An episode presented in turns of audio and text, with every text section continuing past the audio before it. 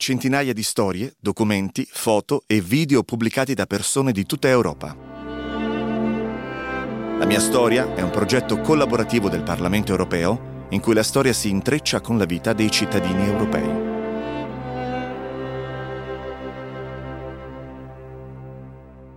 Chciałam opowiedzieć historię rodziców mojej mamy, historię moich dziadków, których życie było trudne e scomplicato. Vorrei raccontare la storia dei miei nonni, i genitori di mia mamma, che hanno vissuto una vita segnata da prove e sofferenze, principalmente perché mio nonno era polacco e mia nonna tedesca. Mm. Questa è la storia dei nonni di Renata. Elfride e Vladislav erano di Breslavia, in Polonia. Renata ci racconterà la loro vita. Mieli oboje mały ogródek. Vicino alla casa c'era un piccolo giardino dove mio nonno aveva costruito un paio di arnie per tenere le api. In un certo senso quel giardino è stato l'Arcadia della mia infanzia, perché è proprio in quel luogo che con mia sorella di due anni più piccola di me abbiamo trascorso i momenti più felici. Ja i później moja siostra, która urodziła się dwa lata po mnie.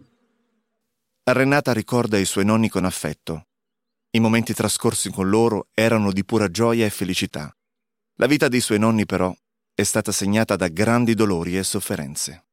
Tutto si svolge nella Polonia dei tempi della dominazione straniera, tra le due guerre mondiali e durante il periodo dell'occupazione comunista. Moja babcia urodziła się w 1898 roku. Mia nonna nacque nel 1898 nella città di Lodz da due genitori tedeschi. Si trasferirono in Polonia quando erano ancora giovanissimi, forse appena sposati. A quel tempo la Polonia era ancora sotto il gioco della dominazione straniera.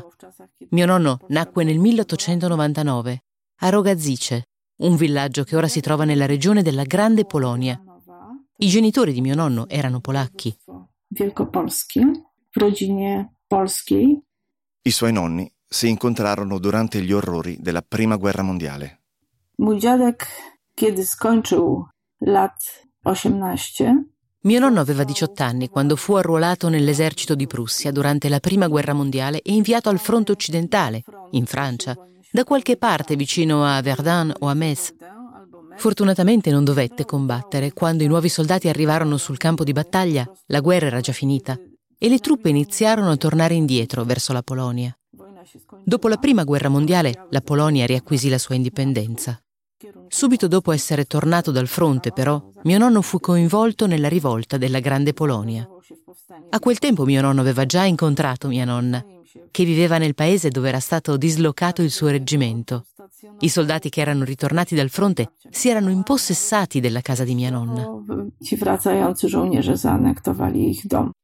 Dopo il primo incontro, iniziarono a scambiarsi lettere, probabilmente in tedesco visto che la nonna di Renata non parlava affatto polacco. Le loro erano lettere d'amore, di un amore che crebbe nel tempo, culminando nel matrimonio.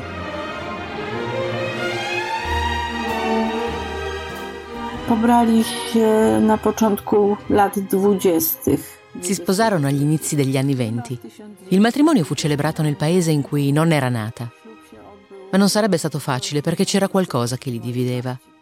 Mia nonna era protestante e mio nonno cattolico. La famiglia di mio nonno non era molto contenta della nuora e gli inizi per mia nonna non furono semplici. Era difficile comunicare in famiglia perché lei non era ancora in grado di parlare polacco. Iniziò a imparare la lingua solo dopo essersi trasferita in un piccolo paese, Biedruszko, dove era a distanza un reggimento dell'esercito polacco di cui mio nonno faceva parte. Solo allora mia nonna iniziò a imparare il polacco, ma ovviamente non aveva né libri né un insegnante. Quello non era certo il posto più adatto per imparare una lingua. Era solo un campo di addestramento per soldati.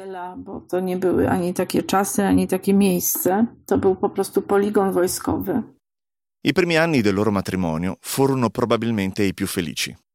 Ebbero due figli, Valdemar e Renata. Si trasferirono in seguito a Torun, dove trascorsero una vita relativamente serena e agiata. Tuttavia, lo scoppio della Seconda Guerra Mondiale sconvolse la tranquillità della loro vita familiare.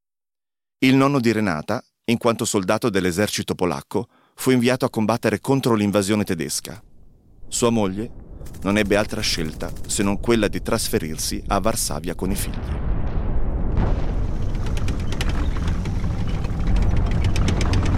Cały czas miała nadzieję, że, że uda jej się wrócić do Torunia. Non perse mai la speranza di poter tornare un giorno a Torun, non appena la situazione si fosse stabilizzata. In effetti, quando l'esercito tedesco entrò a Varsavia e iniziò la sua marcia verso est, mia nonna salì a bordo di un treno per Turun. Non aveva notizie di suo marito, non sapeva né dove fosse né se gli fosse accaduto qualcosa. Una volta a Torun provò ad aprire la porta del suo appartamento, ma la chiave non girava. Era stata cambiata la serratura. Mentre cercava con fatica di aprire la porta, qualcuno la aprì dall'interno. Era una donna tedesca che le disse che l'esercito tedesco aveva confiscato gli appartamenti dei soldati e che quindi non poteva più entrare. Babcia już nie ma wstępu do tego mieszkania. Sin dall'inizio della seconda guerra mondiale, il nonno di Renata era determinato a rientrare a casa, dalla sua famiglia. Dopo che la Polonia fu invasa dall'armata sovietica il 17 settembre 1939, Vladislav fu catturato e deportato in un campo di concentramento.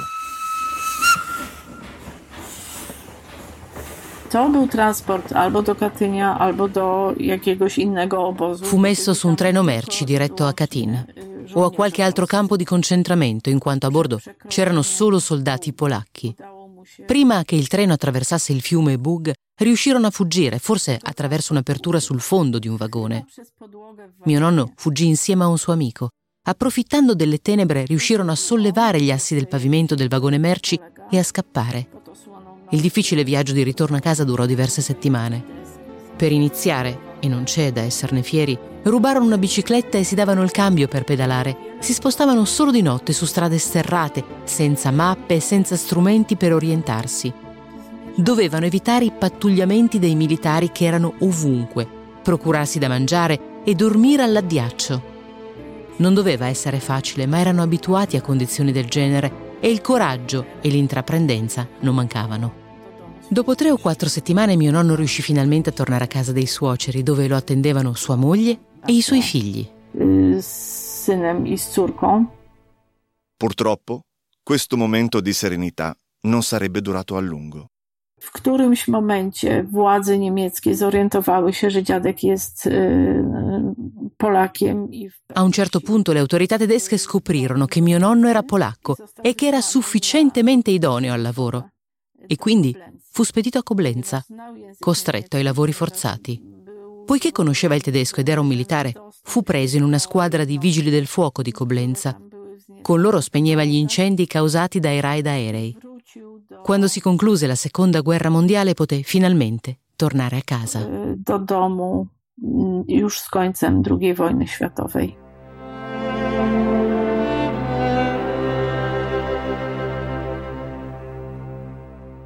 La famiglia si era finalmente riunita, ma i problemi non erano finiti. La casa e il terreno della famiglia erano stati confiscati e i nonni di Renata furono costretti a lasciare la città di Breslavia portando con sé solo una valigia. Per iniziare da capo affittarono un piccolo locale, anche se in seguito riuscirono a spostarsi in un appartamento più grande. Amavano trascorrere il loro tempo con gli amici e il loro amore cresceva sempre di più, giorno dopo giorno. Oni do ostatniej chwili y, nigdy nie, nie rozstawali się w domu. Non riuscivano a stare lontani l'uno dall'altra, nemmeno negli ultimi momenti della loro vita. Quando mio nonno andava a pescare o andava a lavorare in giardino, si salutavano sempre con un bacio. Erano uniti da un legame solido e sereno. Per me erano il più grande esempio di una coppia felice e innamorata. Takiego kochającego się, bardzo dobrego małżeństwa. Tutaj nie sposób ominąć sprawy ich religijności. Ovviamente non si può dimenticare l'aspetto della religione.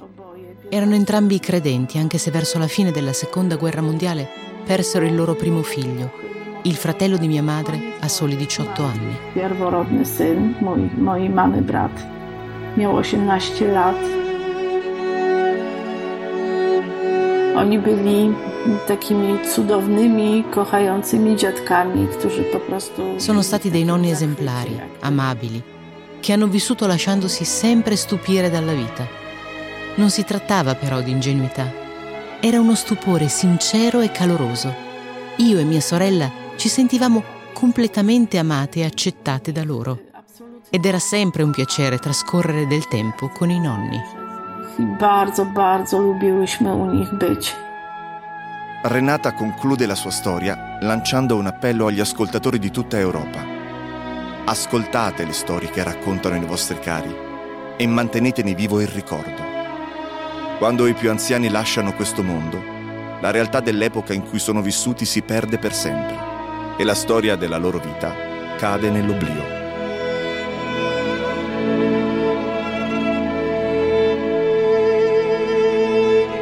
Avete ascoltato La mia storia, un progetto del Parlamento europeo realizzato in collaborazione con i cittadini di tutta Europa. Per conoscere altre storie, visitate la pagina Europarl Audio del Parlamento europeo oppure il portale My House of European History.